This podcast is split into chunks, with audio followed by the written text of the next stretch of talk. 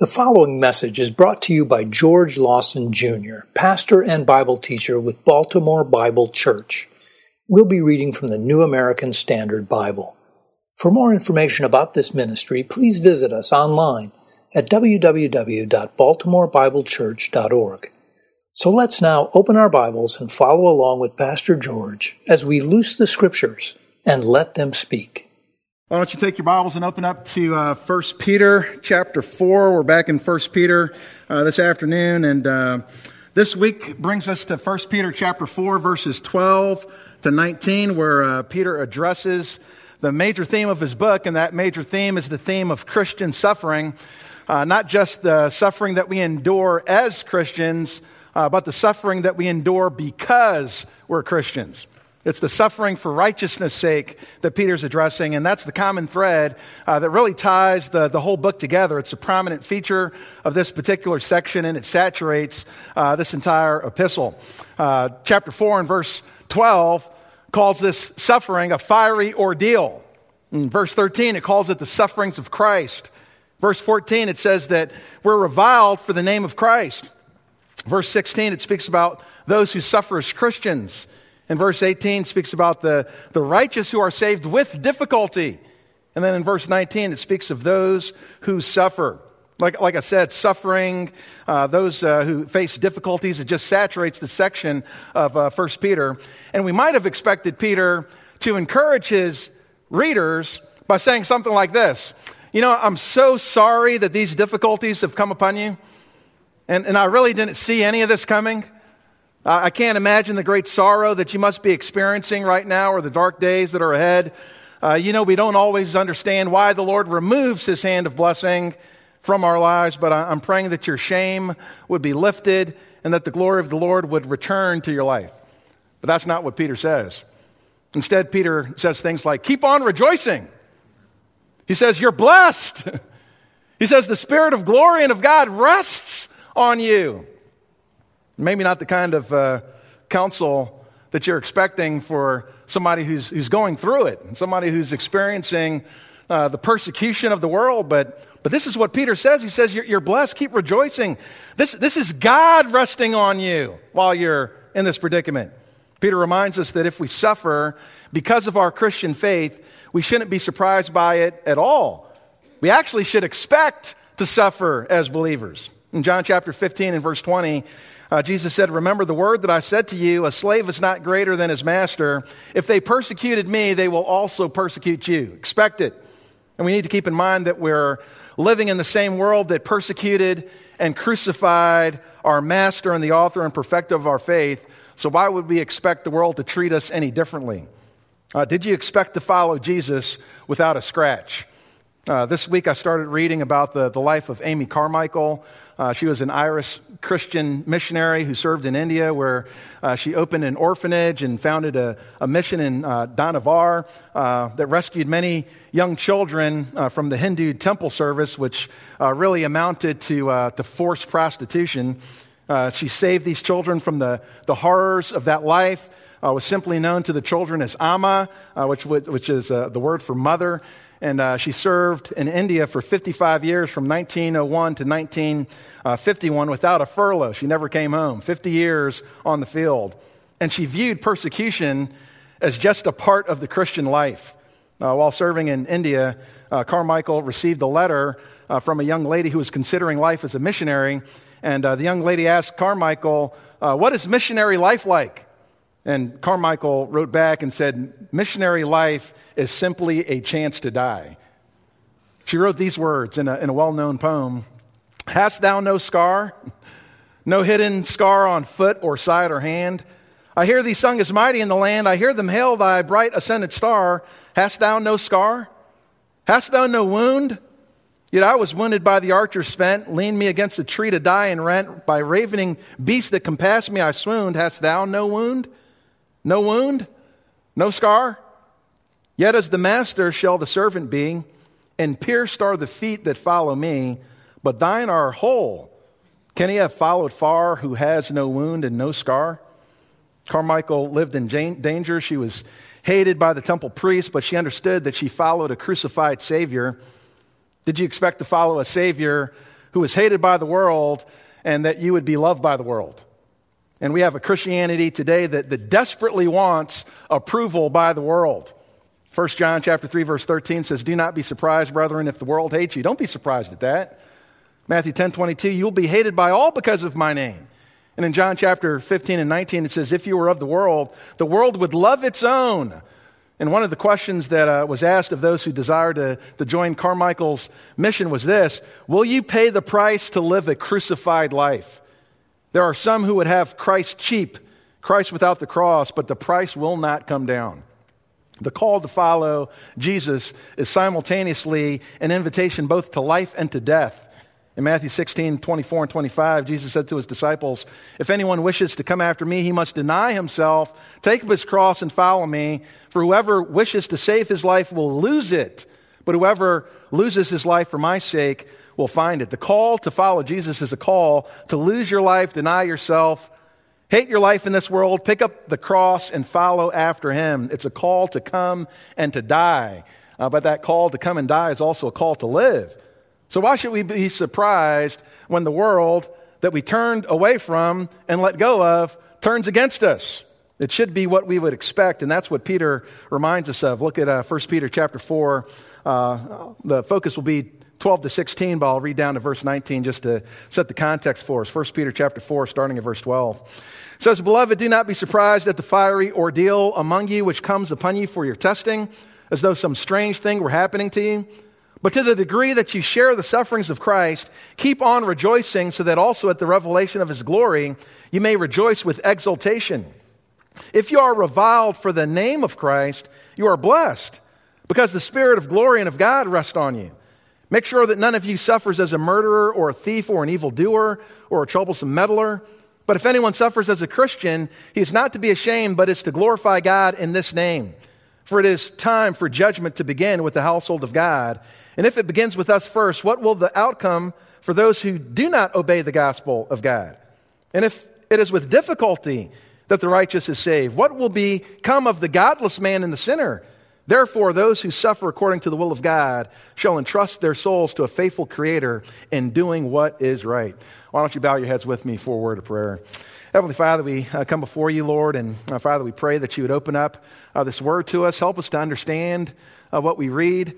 Now, Father, I pray that you'd help us to apply these things uh, to our life, and um, Father, that you would make Christ even more glorious uh, to us today. Now, Father, I pray that you would uh, use me as a weak instrument to be a blessing to your people. I pray in Jesus' name. Amen. Verse 12 of uh, 1 Peter chapter 4 is a new section of Peter's letter.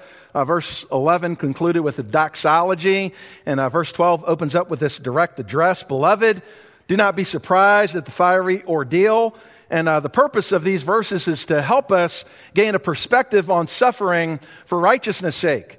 Uh, but I don't want you to miss the, the pastoral compassion that Peter offers to his readers. He's about to speak uh, to a group of suffering believers who are likely surprised and confused and troubled by what they've been experiencing.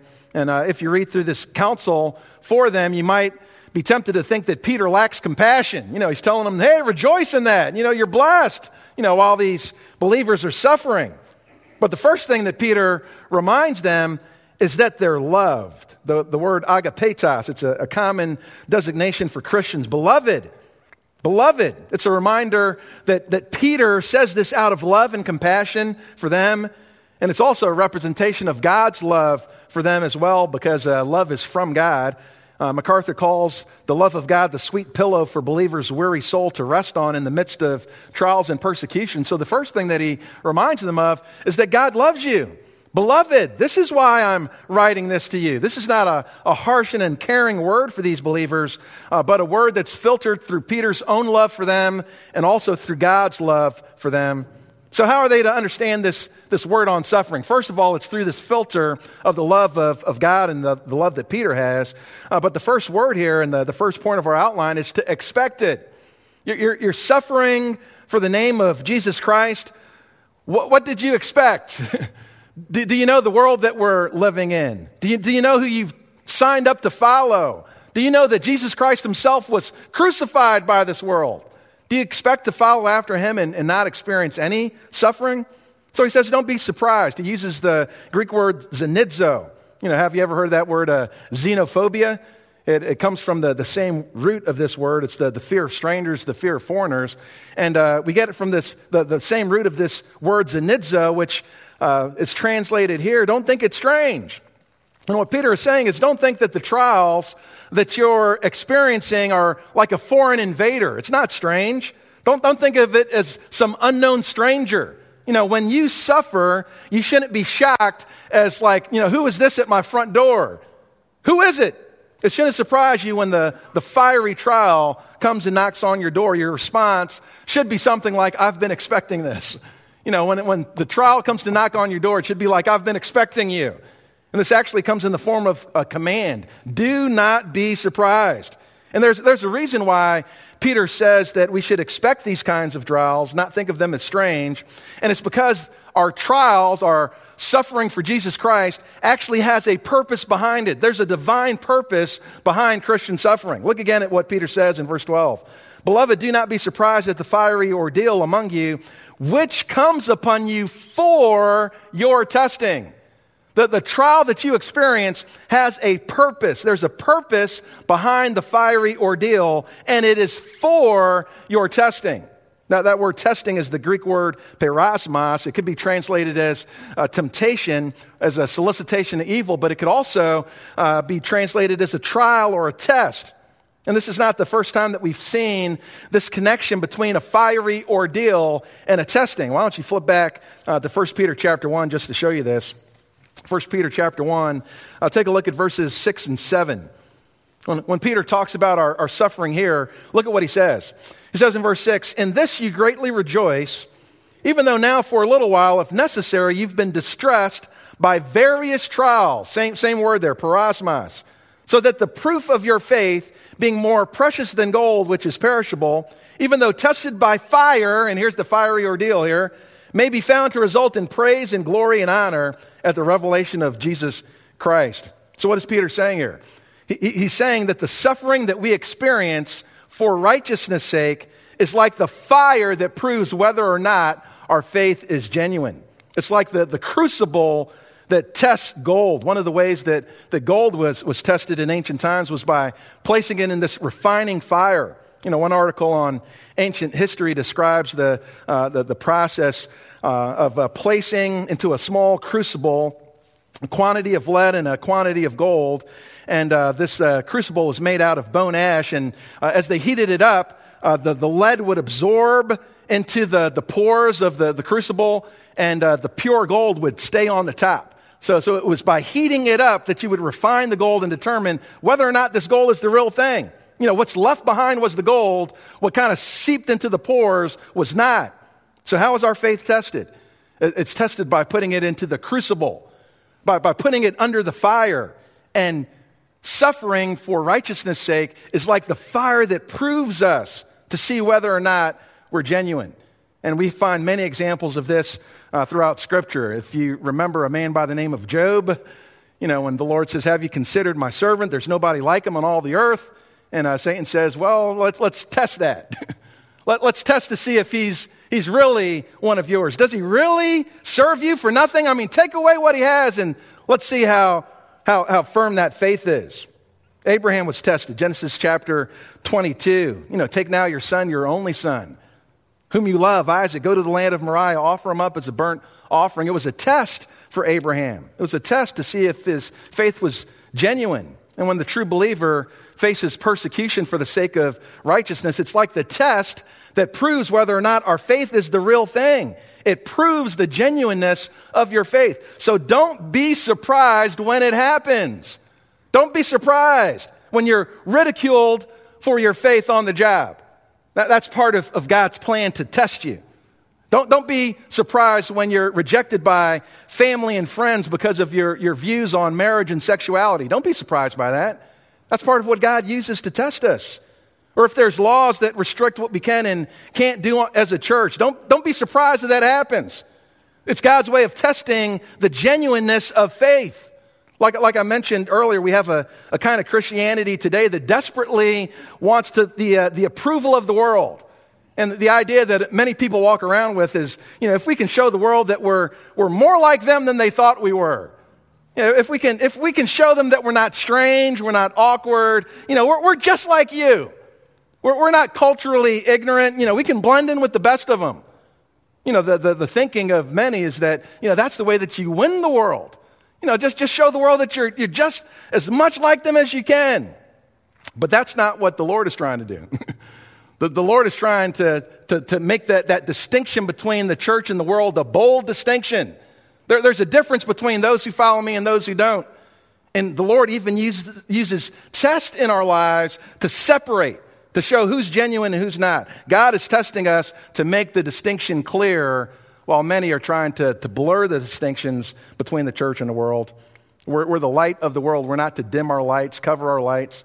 We're the salt of the earth. We're not to, uh, to become mixed and contaminated with the world around us. And when persecution comes for the sake of Christ, the Bible says, expect it. You should have expected this.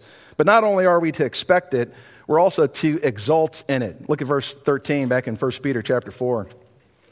It says, But to the degree that you share the sufferings of Christ, keep on rejoicing, so that also at the revelation of his glory you may rejoice with exultation. There, there's a, a joy in suffering. The word exultation means greatly rejoice. Rejoice with glory. That's the, the final result of, of sharing the sufferings of Christ. There's, there's glory on the other end. But, but what does it mean here to, to share the, the sufferings of Christ? There's actually a, a Roman Catholic view that teaches that passages like this um, show that we can add something to the work of Jesus Christ, his vicarious work on the cross. But the, the Bible clearly teaches that that work was finished, right? John chapter 19, verse 30, it is finished. All the suffering that was needed uh, for our entry into heaven was completed on the cross. So, what does it mean when, we, when it says that we, we share in his sufferings to the degree that we share the sufferings of Christ? What is he talking about? Remember, uh, we quoted earlier from John 15 and verse 20, where Jesus said, a slave is not greater than his master. If they persecuted me, they will also persecute you. You're going to share in this. I'm persecuted, you'll be persecuted. Bible commentator Lenski says we have fellowship in Christ's sufferings when we suffer for his namesake. When the hatred that struck him strikes us. In other words, they can't reach him in heaven, but they can still reach us on earth. So instead of striking at Christ, they strike at his followers. Acts chapter 9, uh, where Saul was called to follow after Christ, he says, the Lord calls and says, Saul, Saul, why are you persecuting me? You know, you can't reach me, but you're, you're getting after my followers, and they're connected to me. You know, you, the, the, the, the, the reproaches that reproached Christ fell upon the followers. Like we share in the sufferings of Christ. And we should consider it a privilege when we share in the sufferings of Christ. Flip over to Acts chapter 5, really quick. Acts chapter 5. You have uh, the disciples who were uh, brought before the, the Jewish council, and uh, lets us know how they responded uh, to the, uh, the suffering that they endured. Acts chapter 5, take a look at verse 27. Acts chapter 5, starting at verse 27. It says here, when they had brought them, they stood them before the council. The high priest questioned them saying, We gave you strict orders not to continue teaching in this name, and yet you filled Jerusalem with your teaching, intend to bring this man's blood upon us. But Peter and the apostles answered, We must obey God rather than men. The God of our fathers raised up Jesus, whom he had put to death by hanging him on a cross. He is the one whom God exalted to his right hand as a prince and a savior to grant repentance to Israel, forgiveness of sins. And we are witnesses of these things. And so is the Holy Spirit, whom God has given to those who obey him. But when they heard this, they were cut to the quick and intended to kill them. And uh, you have one of the respected Pharisees who stopped them from putting their hands on them, but uh, they didn't let them go uh, without sending them with a severe warning. Drop down to verse 40. Look what it says there. It says, They took his advice, Gamaliel, and after calling the apostles in, they flogged them, ordered them not to speak in the name of Jesus, and then released them. So they went on their way from the presence of the council, complaining that they had suffered for the name of Christ. That's not what it says, right? Rejoicing, rejoicing that they had been considered worthy to suffer shame for his name. I've been considered worthy to share in the sufferings of my Savior. I've been so identified with Jesus that the strike that would have gone to him fell on me. I'm, connected to my Savior. I've shared in the sufferings of Christ. The Apostle Paul in Galatians 6:17 says, uh, "From now on, let no one cause trouble for me, for I bear on my body the brand marks of Jesus." What was he saying? That, that, that when I've been persecuted, I've been persecuted for Christ. These are, these are the marks, the identifying marks that I'm a follower of Jesus Christ. 2 Corinthians 4:10 he says I'm always carrying about in the body the dying of Jesus so that the life of Jesus also may be manifested in our body. They, they could see the dying of Christ in his body, the marks, the, the, the suffering, the persecution that fell upon Christ was in his body. Flip over to, to 2 Corinthians chapter 11 just to show you what this looked like. 2 Corinthians chapter 11, look at verse uh, 23. 2 Corinthians 11, verse 23. I, I, love how Paul talks here, just the, the sarcasm as he's uh, confronting some of the false, false teachers that boasted in themselves. Look at verse 23. He says, Are they servants of Christ? I speak as if insane. I'm more so. How, how do we know that you're, you're a servant of, of Christ, Paul? In far more labors, in far more imprisonments, beaten times without number, often in danger of death. Five times I received from the Jews 39 lashes. Three times I was beaten with rods. Once I was stoned. Three times I was shipwrecked. A night and a day I've spent in the deep. I've been on frequent journeys and dangers from the rivers, dangers from robbers, dangers from my countrymen, dangers from the Gentiles, dangers in the city, dangers in the wilderness, dangers on the sea, dangers among false brethren. Here a danger, there a danger, everywhere a danger, danger, right? I've been in labor and hardship through many sleepless nights, in hunger and thirst, often without food and cold and exposure. Do you want to see that I'm a servant of Christ? Just look at my back. look, look at the times that I've been lashed. Look, look at my body.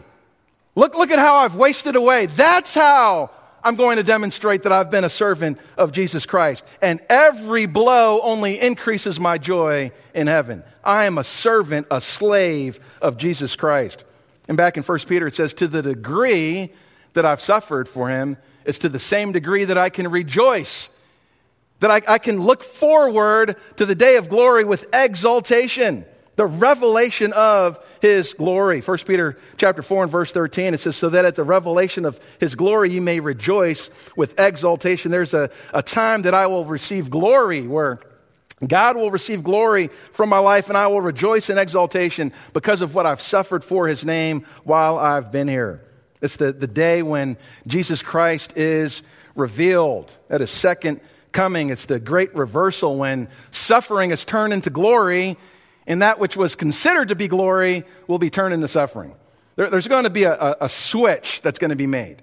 You know, today we seem like we're on the, the, the bottom rung. You know, we're the ones that are persecuted, we're the ones that are under the foot. But there's going to come a time when all that's going to be switched.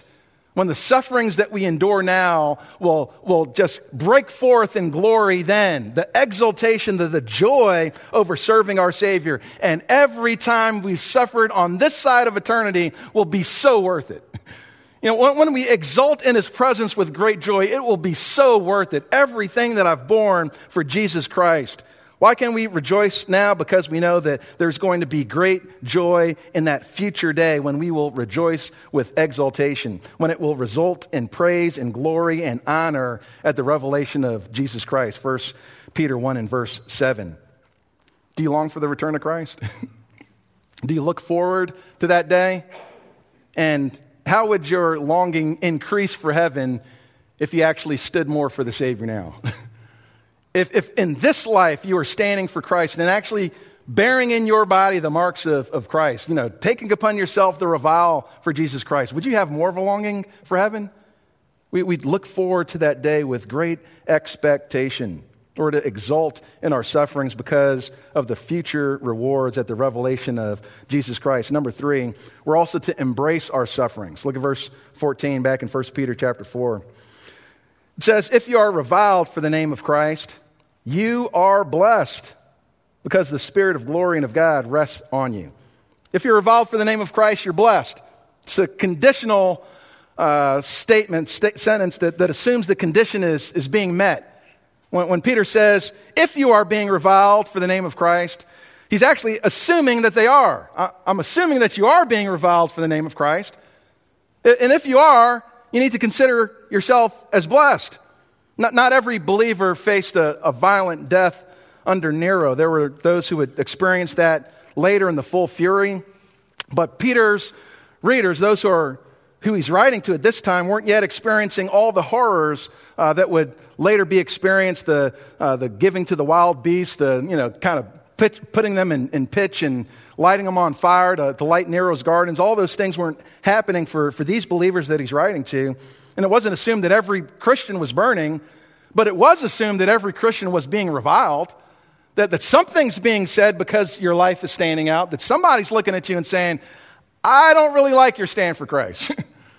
like, like, like your life is kind of too loud. Why don't you tone it down? You know, why, why do you want to stand out so much? There, there's something, you know, you Jesus followers, you know, you know, there's something being said about you. Peter just assumed, like, that's everybody, right? You know, I'm, I'm writing to Christians. I mean, everybody's experiencing some of that, aren't they? And there's really this emphasis in uh, 1 Peter on this verbal abuse, rejection, uh, rather than the, the kind of statewide persecution that would happen later. A lot of what Peter talks about is those who slander you as evildoers. You know, 1 Peter 2 and verse 12. You know, those who, uh, who insult you. In uh, 1 Peter 3, verse 9, and verse 14 of chapter 3, it says, Don't fear their intimidation. And then in chapter 3 and verse 16, it speaks about those who slander them. And he's saying that, that that's, that's everybody, right? Everybody's being slandered. Everybody's facing some kind of intimidation. Everybody's being insulted if you're a believer. And that's really where most of us face our persecution, isn't it? Rejection, ridicule, isolation, slander, public shame. You know, we're, we're being spoken evil against. And, and I'm not sure who uh, made up that, that line, you know, sticks and stones may break my bones, but words will never hurt me. I guarantee you it was somebody who was hurt by somebody's words. It's like, oh, sticks and stones won't break my bones. You know, sticks and stones will break my bones, but words don't hurt. Yeah, they do. Yeah, they do. You know, and sometimes people would prefer that you just hit them rather than, you know, the name calling, the reviling. And Peter says, if, if that's you, and I'm assuming it's all of you, you need to consider yourself blessed. You're, you're blessed. Same word that we find in the, the Beatitudes. Peter goes on to, to say, You're blessed. And why are we blessed? He says, Because the Spirit of glory and of God rests on you. There, there is a special presence of the Spirit of God if you're enduring persecution for His namesake. There, there's a, a special resting of the Spirit of God for those who are suffering persecution. What does, what does that mean? What, what, what does that mean to, to have this kind of special kind of presence of God resting on us? Let me just uh, flip you to a couple passages just to, to show you what this means. Uh, what I believe this is talking about is a special empowerment from the Spirit of, of God to endure what you're facing, to endure the, the persecution with a sense of, of calm, with a sense of, of relief that we can look to Him in faith. Uh, just a couple passages. Flip over to, to Acts chapter 2. Acts chapter 2. A number of examples we could look at in Scripture. Uh, Acts chapter 2 is one of those places. In Acts chapter 2, we find a, an example of this kind of empowerment we find the disciples being ridiculed, and this is just after the outpouring of the Spirit. The disciples are being ridiculed, and the, the Spirit of God is literally resting on them.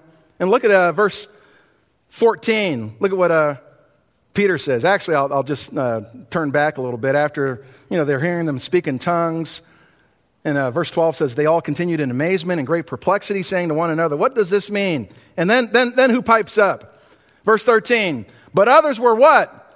Mocking. Here, here comes the ridicule. You know, the Spirit of God has just been poured out, and already you have the mockers who uh, are given to their mocking, and they're saying, ah, they're full of sweet wine. Oh, this is a joke, guys. This is a, this is a, this is a joke. But what happens in verse 14? But Peter, taking a stand with the eleven, raised his voice and declared to them, Men of Judah, and all you who live in Jerusalem, let this be known to you and give heed to my words. These men are not drunk as you suppose, for it is only the third hour of the day. But this is what was spoken through the prophet Joel. What, what was going on there for Peter? It was, it was the Spirit of God resting on him, giving him the courage, the confidence to stand up in a way that he wasn't able to do before, to stand up and speak to the entire nation. Peter had a, a new boldness. Flip over to, to chapter 4 Over in chapter 4, the, the rulers of the elders and scribes were together in Jerusalem. In uh, verse 18, there was a, the healing of a, after the healing of a, a, lame man by Peter, they summoned Peter and John. Look at verse uh, 18, chapter 4. It says, And when they had summoned them, they commanded them not to speak or teach at all in the name of Jesus. You got to cut that out. No, no more Jesus talk. But Peter and John answered and said to them, whether, whether it is right in the sight of God to give heed to you rather than to God, you be the judge, for we cannot stop speaking about what we have heard. What was going on there? It, it was the, the spirit of, of glory that was resting upon him in the moment that he was being attacked. Verse 8 says that Peter was filled with the Holy Spirit. Over in uh, Acts chapter 7, flip over to Acts chapter 7. Stephen defended the gospel, and after the, the Jewish council began to verbally abuse him, they ground their teeth in protest. They wanted to kill him. Look at verse 55 of uh, chapter 7, chapter 7 and verse 55. Actually, I'll start at verse 54. It says, Now when they heard this, they were cut to the quick. They began gnashing their teeth at him. But being full of the Holy Spirit, he gazed intently into heaven and saw the glory of God and Jesus standing at the right hand of God. And he says, Behold, I see the heavens opened up and the Son of Man standing at the right hand of God. But they cried out with a loud voice and covered their ears and rushed at him with one impulse. When they had driven him out of the city, they began stoning him. The witnesses laid aside their robes at the feet of a young man named Saul. They went on stoning Stephen as he did what? Called on the Lord and said, Lord Jesus, receive my spirit. Falling on his knees, he cried out with a loud voice, Lord, do not hold the sin against them. And having said this, he fell asleep. D- do you see the picture of just serenity in the midst of persecution? Actually, uh, earlier it says that his face was like the face of an angel. I mean, there was just this calm that overtook Stephen in the midst of his persecution. What was that? That was the spirit of glory and of God resting upon him in that moment. And what I'm saying is that at the time that you make a stand for Jesus Christ, the Spirit of God will come to your aid to empower you to make a stand for Jesus Christ. That the Spirit of glory and of God will rest upon you. We actually find uh, only one parallel of the exact language that's used over in uh, 1 Peter chapter 4 about the Spirit resting and uh, for those of you who know your Bibles, it's found in Isaiah chapter 11 and verse 2 to speak of Jesus Christ. That the Christ himself, that he lived with the Spirit of God resting upon him. And he was able to stand in the face of any opposition, any persecutors, with, with this calmness in uh, John 19, verse 11, when Pilate says, Don't you know that I have a, a, a authority to, to crucify you? I can turn you over to crucifixion. And how did Jesus respond in verse 11? Jesus answers, You'd have no authority over me unless it was given to you from above. You, you just see this calmness that Jesus is able to, to face his opposition with. What is that? It was the Spirit of glory and of God resting upon him. Isaiah chapter 11, verse 2 lets us know that he was empowered by the Spirit.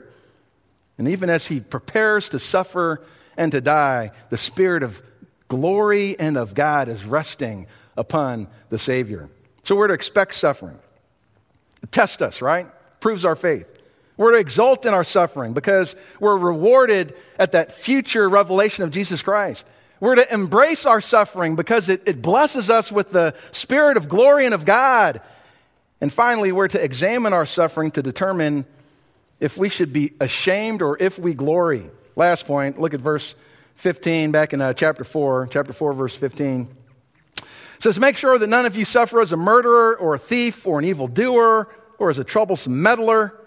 But if anyone suffers as a Christian, he is not to be ashamed, but is to glorify God in this name. There, there's a blessing attached to Christian suffering, but Peter wants us to examine why are we suffering? You know, don't just quickly assume that, that hey, I'm suffering, I'm blessed. Suffering for Jesus' sake, suffering for Jesus. I think I told you that story about a, you know, a group of Christians who were working on a, on a job and you know they decided they'd use their lunch break for you know a bible study which nothing wrong with that oh, that's great I'd, I'd, I'd, approve of that christians getting together to talk about scripture for, for lunch but uh, there was like an emergency that happened on the job and the boss came down and said hey I, I need you to go and check on you know this machine that just broke down you know i know it's your lunch break but can you check on that machine And he says, nah, it's, it's Bible study. This, this is time for Bible study now. You know, we'll, we'll do it after we finish our Bible study. And when the boss let him go, they can't say, oh, I'm, I'm, I'm being persecuted for Christ. No, you're, you're being persecuted because you didn't do your job. You know, not, don't, don't just say, oh, it's, it's for Christ. Automatically, it's just for Christ. You know, I knew of another guy who, uh, you know, was going out around uh, witnessing uh, with people and, you know, kind of going door to door. And uh, you just knock on a door, and you know the person opened the door, and you know took the track, and it's like, you know, hey, you know, thanks, I'll I'll take a look at it, but you know, got to get back to my family, and you know, instead of the the the, the evangelist letting them go, you know, kind of sticks the foot in the door. Brother, I can't let you go. I got I got something you need to hear. This is today is the day of salvation. You need to hear this gospel. It's like I appreciate it, but like I'm I'm trying to get back to my family and kept on badgering the guy until the, the guy on the inside hauled off and hit him. He's, oh, I'm persecuted for Christ. Oh my gosh, persecuted for the name of Christ. No, you're not. You're, you're persecuted for your foolishness, is what you're, you're being. Being persecuted for your foolishness. Don't quickly assume that the blessing of God is upon my life every time that I suffer. And there's a certain kind of suffering that you should actually be ashamed of. And that's what Peter tells us here. Look at verse 15. Make sure that none of you suffers as a murderer or thief or an evildoer or a troublesome meddler. Christians were being accused of all sorts of things, falsely accused, accused of being cannibals because they participated in the, the, the communion. They're considered incestuous because they called one another brothers and sisters. Uh, they were considered haters of humanity because they didn't join in the practices. But there are also the things that uh, Peter says shouldn't it be true of us. Yeah, like if somebody's giving you a false accusation, that's one thing, but don't let it be true. Are you suffering because you're a murderer? Could a Christian be tempted to murder? Apparently, it could be a real temptation, especially in this day. You have uh, Jewish nationalists, zealots who believe their nation should be taken back by force, and maybe some Christians picked it up as well and said, Yeah, maybe, maybe we need to take over by the sword. You could be tempted to murder. Could a Christian be tempted to steal? It says, don't be, don't be, a, don't suffer because you're a thief. Could a Christian be tempted to steal? Yeah, they could. Especially if they believe they were being taken advantage of. Maybe they had a master who's unreasonable. You know, he's stealing from me anyway. You know, I might as well get some of it back. In uh, Titus chapter 2 and verse 9 and 10, it says, Urge bond slaves to be subject to their own masters in everything, to be well pleasing, not argumentative, not pilfering that's the, the fancy word for uh, taking stuff that doesn't belong to you. Pilfering, they're stealing. My master's getting a work out of me anyway. He, he, at least needs to give me a raise, and if he doesn't want to give it to me, I'll take it. How about being an evildoer? Just a, a general word for, for wickedness. 1 Peter 3 9 says, not returning evil for evil, insult for insult. 1 Peter chapter 2, verse 16 says, Don't use your freedom as a covering for evil. Yes, Christians were tempted to do evil. And then there's this one last category that Peter talks about here, and uh, he says, Don't suffer as a troublesome meddler. What's that? It's the, it's the, the Greek word tri episkopos. What does that mean? Episkopos was the, the word for overseer, to superintend. Allotrios was the word for what belongs to another. So you put them together, it's somebody who's overseeing what belongs to somebody else. I'm trying to act like a supervisor of something that doesn't belong to me. I have no right over it, but, but I'm going to come in and now I'm going to give my opinion and what needs to happen, and now I'm in charge. Meddler in other people's affairs, a busybody, sticking your nose where it doesn't belong. Doesn't mean that we don't have a responsibility in the world. No, the Bible lets us know that uh, that the Holy Spirit comes to convict the world of sin, and He does that through us. We're to call the world to righteousness. But regarding the, the world, world's affairs outside of Scripture, we're not trying to stick our nose into that. We're not trying to start a revolution. We're not trying to overthrow the government. 1 Corinthians 5:12 says, "For what do I have to do with judging outsiders? Do you not judge those who are within the church?" You know, we're not storming the, the Capitol and taking over our nation. Take my nation back. That's not what we do as believers. And we don't expect the world to get it, do we? When we look at, at the world, the, the world's not going to get it. We don't expect them to get it. They're confused to begin with. You know, we'll, we'll pray for you, but as a church, we just desire to be left alone. In uh, 1 Timothy chapter 2, verses 1 to 3, it says, First of all, then I urge that entreaties, prayers, petitions, thanksgiving be made on behalf of all men, for kings, for those who are in authority. Why? So that we may lead a tranquil and quiet life in all godliness and dignity. This is good and acceptable in the sight of God our Savior. And uh, really, for the past two years, what I've really desired for the church is just to be left alone.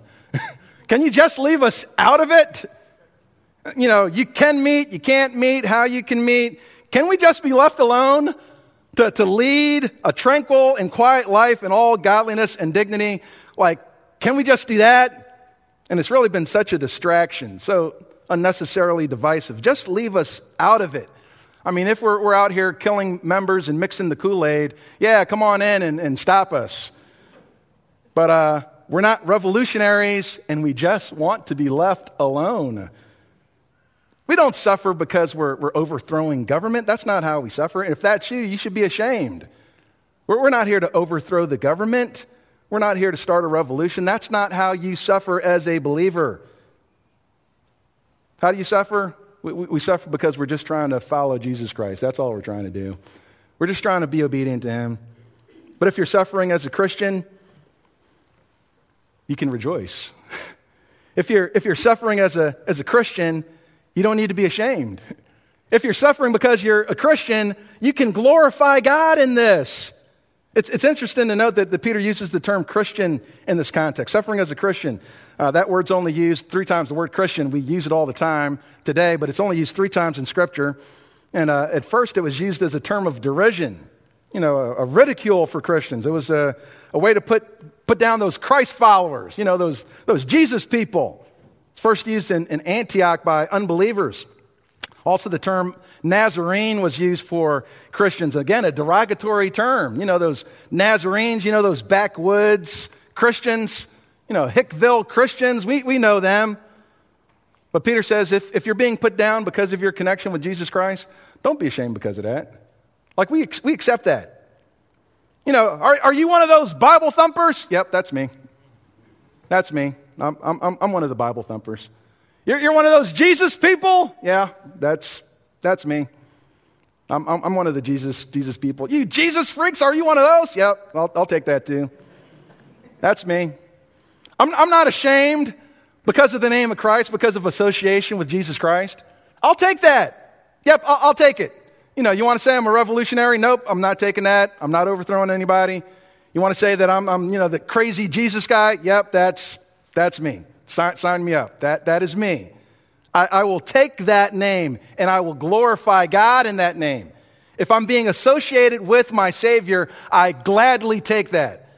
I, I, will suffer for the sake of Jesus Christ. In Acts chapter 5, 41, it talks about, remember again, it talks about those who suffered for his name. It says they, they went away rejoicing.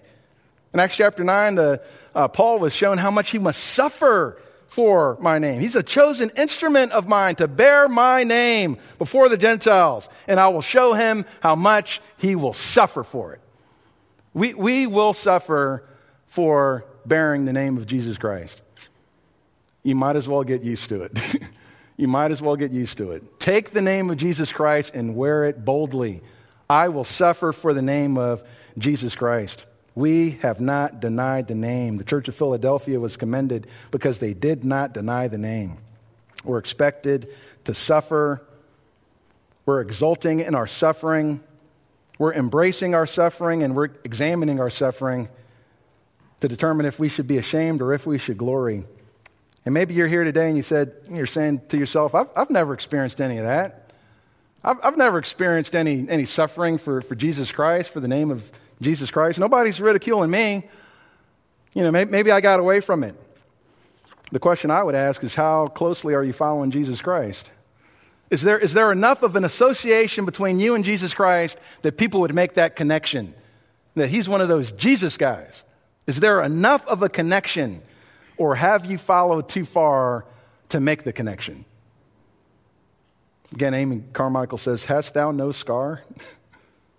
No hidden scar on foot or side or hand. I hear thee sung as mighty in the land. I hear them hail thy bright ascendant star. Hast thou no scar? Hast thou no wound?